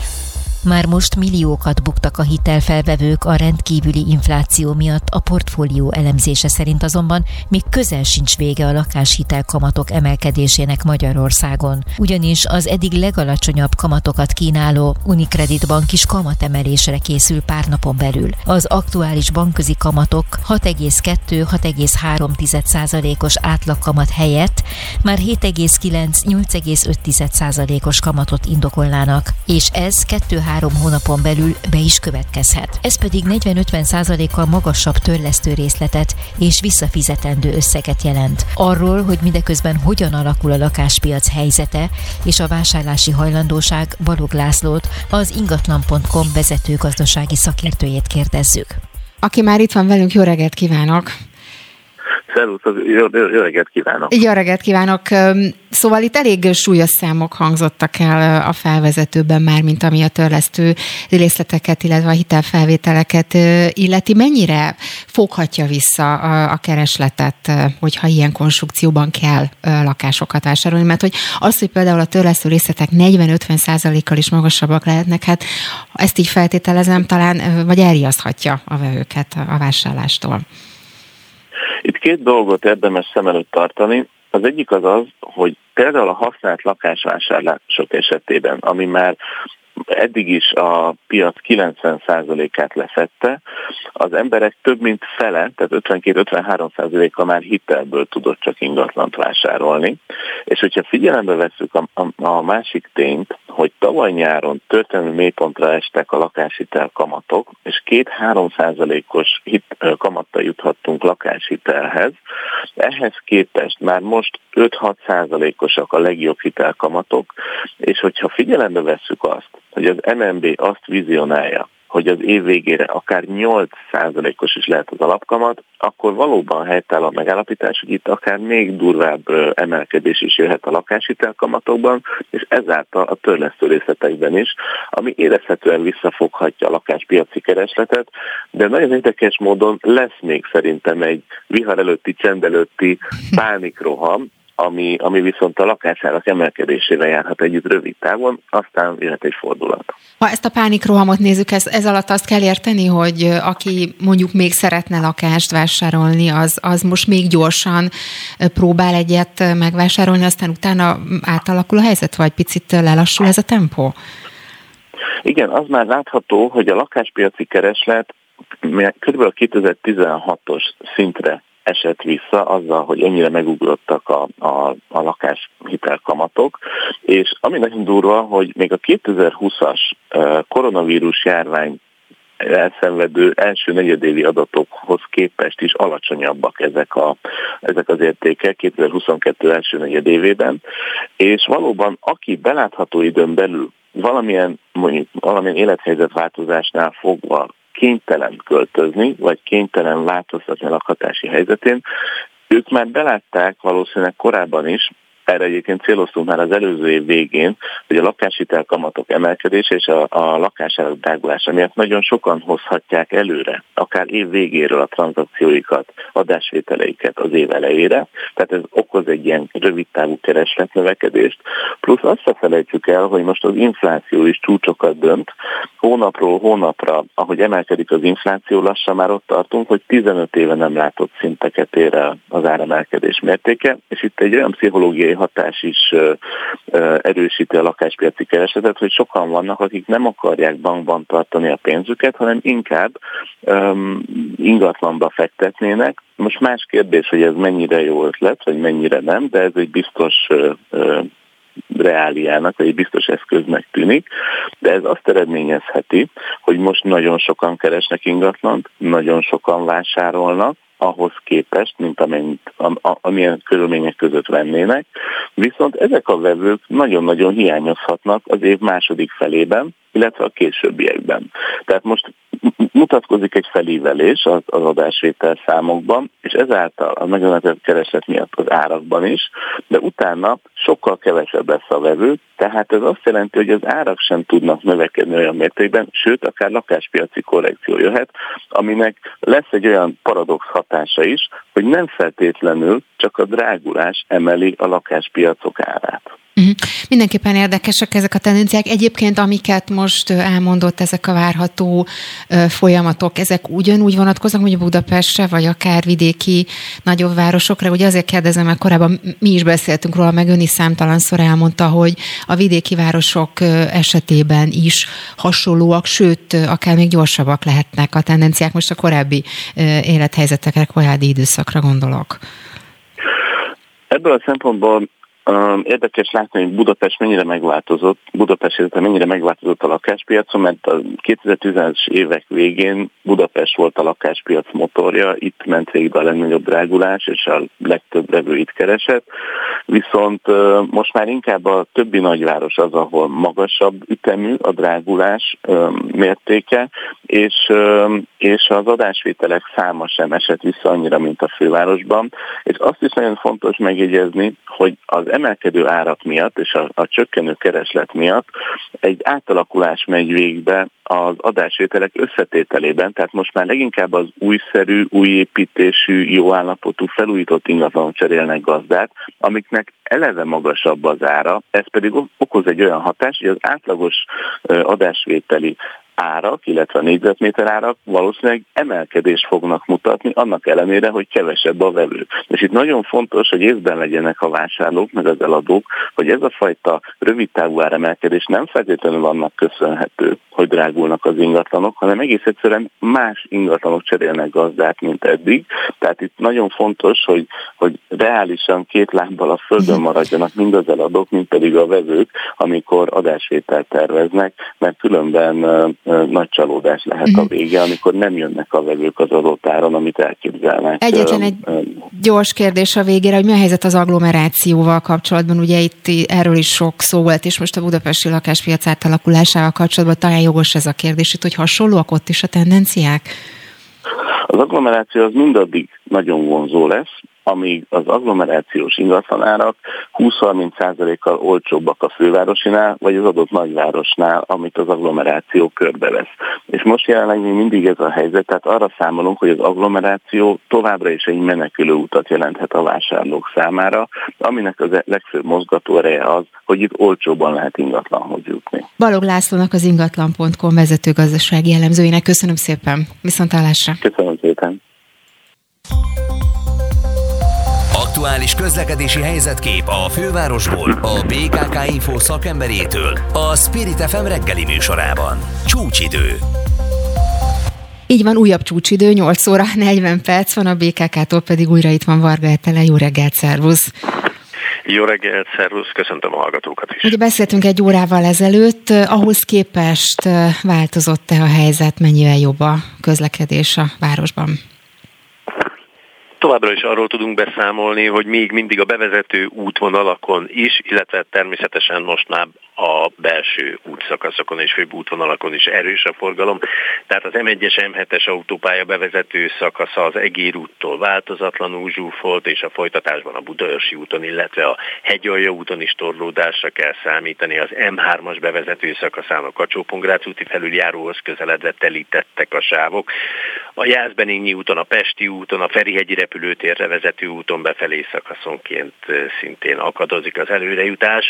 A Pesti alsó rakpart környékén elég mozgalmas most az élet, ott több új keletű hírről is beszámolhatunk. Ezek közül a legfontosabb és a legpozitívabb, hogy megnyitották magát a Pesti alsórakpartot, tehát ismét teljes hosszában mindkét irányban lehet közlekedni. Viszont a 13. kerületben, a Dráva utcában a Pesti alsórakpart felé egy baleset nehezíti az előrejutást. Továbbá, hogy a közösségi közlekedéssel is foglalkozzunk egy kicsit. A Jászai Mari tér és a Szent István Park között nem közlekedik a 75-ös és a 76-os trollibusz egy meghibásodott gépjármű miatt. Akkor ezek most a legfrissebb hírek, de összességében akkor egy szokásos hétfő reggel van most a városban, tehát mindenki számoljon rá azért egy 20-30 percet, ha, ha jól vettem ki a információk alapján, annyit, annyit érdemes rászámolni. Így van, most 3.49 van, tehát nyugodtan mondhatjuk, hogy, hogy negyed óra, 20 perccel. Ha valaki most indul el otthonról, akkor, akkor minimum ennyivel érdemes hamarabb elindulni, ha időben célba akar érkezni. Varga Etelének a BKK-tól köszönöm szépen a reggeli, reggeli bejelentkezéseket és a friss információkat. Szép napot kívánok, szervusz! Mi is köszönjük és viszont kívánjuk. Viszont hallásra. Spirit FM 92.9 A nagyváros hangja Nagyszabású döntővel ünnepli a Versünnep 2022 elnevezésű 2005 óta rendszeresen megrendezésre kerülő fesztivál a Költészet napját a Nemzeti Színházban. Az érdeklődők az idei döntő zsűriében Szűcs Jászai Maridíjas magyar színművésznővel érdemes és kiváló művésszel és Lőrinc P. Gabriellával, Bella István díjas Beregszászi költőnővel is találkozhatnak. A nívós esemény színvonalát határon túli magyar művészek emelik tovább. A vonal vonalban Kulti Helga színművész, a Vessünnep Alapítvány elnöke. Így van, jó reggelt kívánok! Jó reggelt kívánok, köszöntöm a hallgatókat. Ugye április 11-e van, ez, ez egy nagy ünnep, mármint ami a költészetet, illetve a verset is illeti. Meséljen akkor nekünk, hogy mi lesz, és mi volt eddig a versünnepen lélekemelő, és azért némiképpen fárasztó két nap után vagyunk. A Budapesti Operett Színház Kálmán Imre Teátrumában tartottuk az elődöntőket, a professzionális előadóművészek és szakirányú képzőintézmények hallgatói számára meghirdetett versenyben, és hát fantasztikusabbnál fantasztikusabb produkciókat láthattunk. Tényleg azt kell mondjam, hogy egy szinte, hát inkább csak másfél éves, de az mindenféleképpen kényszerszünet volt. Ezután valahogy mindenki annyira várt már egy ilyen lehetőségre, és ez a produkciókban is abszolút érzékelhető volt. Tényleg annyira készült mindenki, és a, a, az üzenetek, a, a, az adrenalin, az minden esetben tetten érhető volt, úgyhogy nekünk zsűrinek, a hallgatóságnak, és én nagyon bízom benne, hogy a résztvevőknek is egy páratlan élményt jelentő két nap az, ami bekerült az életünkbe. És hát tíz művész jutott tovább a mai döntőbe. A, a döntő délután, illetve hát kora este hattól kerül megrendezésre a Nemzeti Színház Kaszás Attila termében, és hát bízom benne, hogy hasonló élményekkel gazdagodunk mhm. majd. Ahogy elmondta, nem lehetett könnyű dönteni azokról, hogy kik kerüljenek végül a, döntőbe. Egyáltalán milyen szempontok alapján tudtak, ha lehetett dönteni? Nyilván szubjektív szempontok is természetesen feltételezem, hogy előkerültek. Szóval hogyan, hogyan lehetett egyáltalán dönteni, hogyha ennyire sok klassz produkció volt? Igen, tehát én azt gondolom, hogy azért itt ez, ez egy picit ez is kettős, mert a szakmának abszolút objektív kézzel fogható paraméterei vannak, és ez alapján nagyon pontosan el lehet helyezni egy-egy produkciót a minősége szerint. Tehát természetesen szubjektív szempontok is érvényesültek, hiszen azért itt mégiscsak részben hallgató hallgatók is voltunk, mint zsűritagok, e, a produkciók pedig a mindenkori hallgatóságnak készülnek. Tehát azért e, ez a kettő szempont keveredett.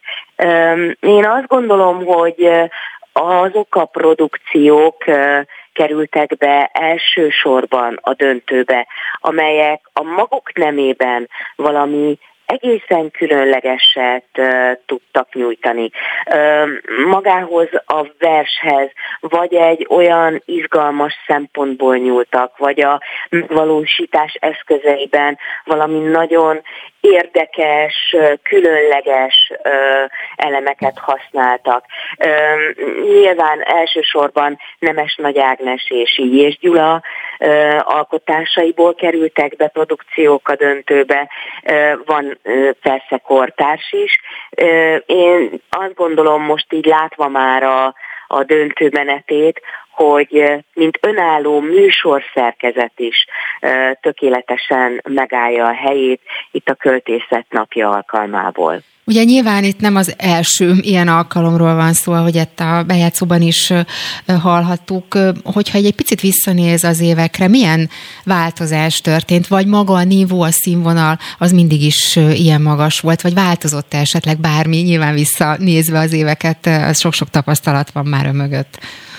Igen, én azt gondolom, hogy a művészet az mindig reagál az őt körülvevő világra.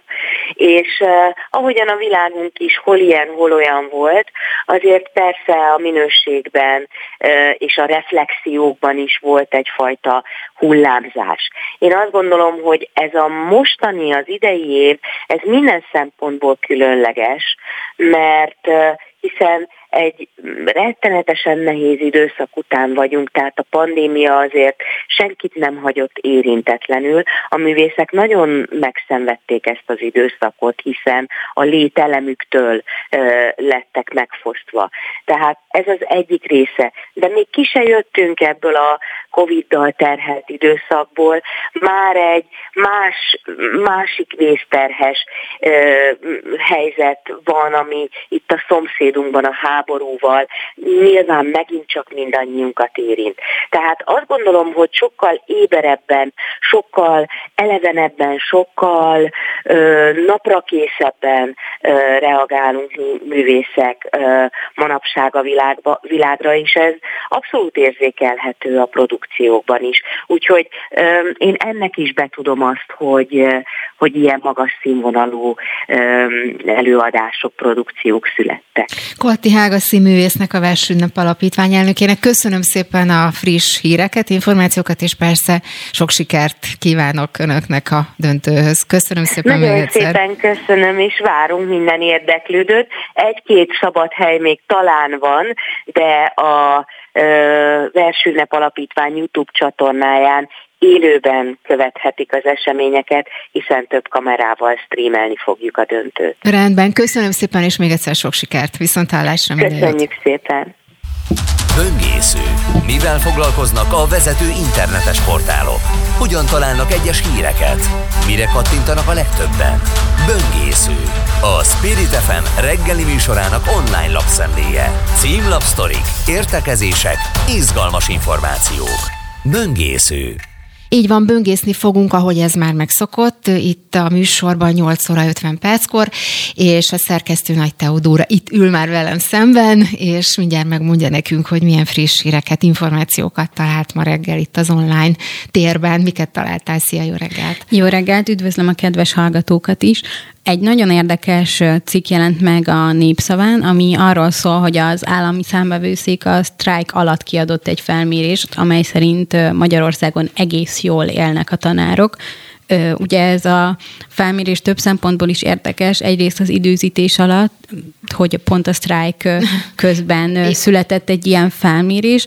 Az egész jól élnek fogalom is, hát nekem nehezen értelmezhető, hogy minden ugye viszonyítás kérdése, mihez képest élnek egész jól, és arra ment rá ez a felmérés, hogy, hogy a tanárok mekkora részének van megtakarítása, és a, azt a, arra jutottak, hogy a megkérdezettek 86%-ának van valamilyen megtakarítása, ami a jelentéskészítők szerint rendkívül jó aránynak számít össztársadalmi szempontból. Ugye arról nincsen szó, hogy milyen arányú ez a megtakarítás, mert csak arra volt kíváncsi, hogy egyáltalán hogy létezik-e, meg arra, hogy milyen rendszerességgel tudnak félretenni, és itt azt mondták, hogy a, a megkérdezettek 76, het, közel 75%-a tud minden hónapba félretenni, szintén nincsen szó összegről, szóval hogyha már 10 ezer vagy 5 ezer forintról beszélünk, vagy akár 20 ezerről, az is annak számít.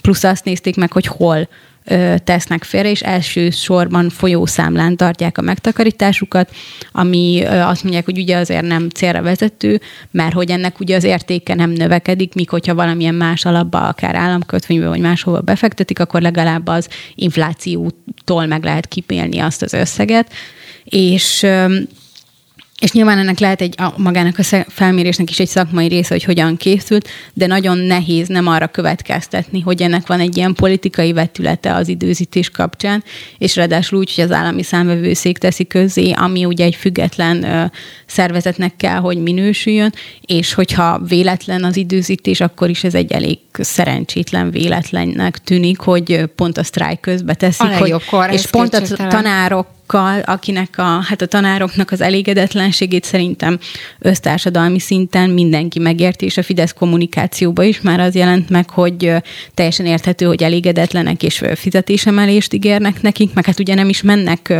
a pályára, meg sok pálya elhagyó van, meg fiatalok is nem látják, bármennyire is szeretnének tanítani, nem látják fenntarthatónak ezt az egész dolgot, és, és amikor egy ilyen elemzés jön ki, hát a, finoman szólva ez olaj a tűzre, hogy nem a problémának a megoldása. És megoldás. akkor még finoman igen, finoman fogalmaztunk. Szerintem. Igen, igen, igen. Még egy hírt közben találtam a, a népszavában, ugye a költészet napja van ma, lehet, hogy te is láttad, ugye egy ukrán költőnő hogyan öltem című versét írták fel Orbán Viktor budapesti háza elé.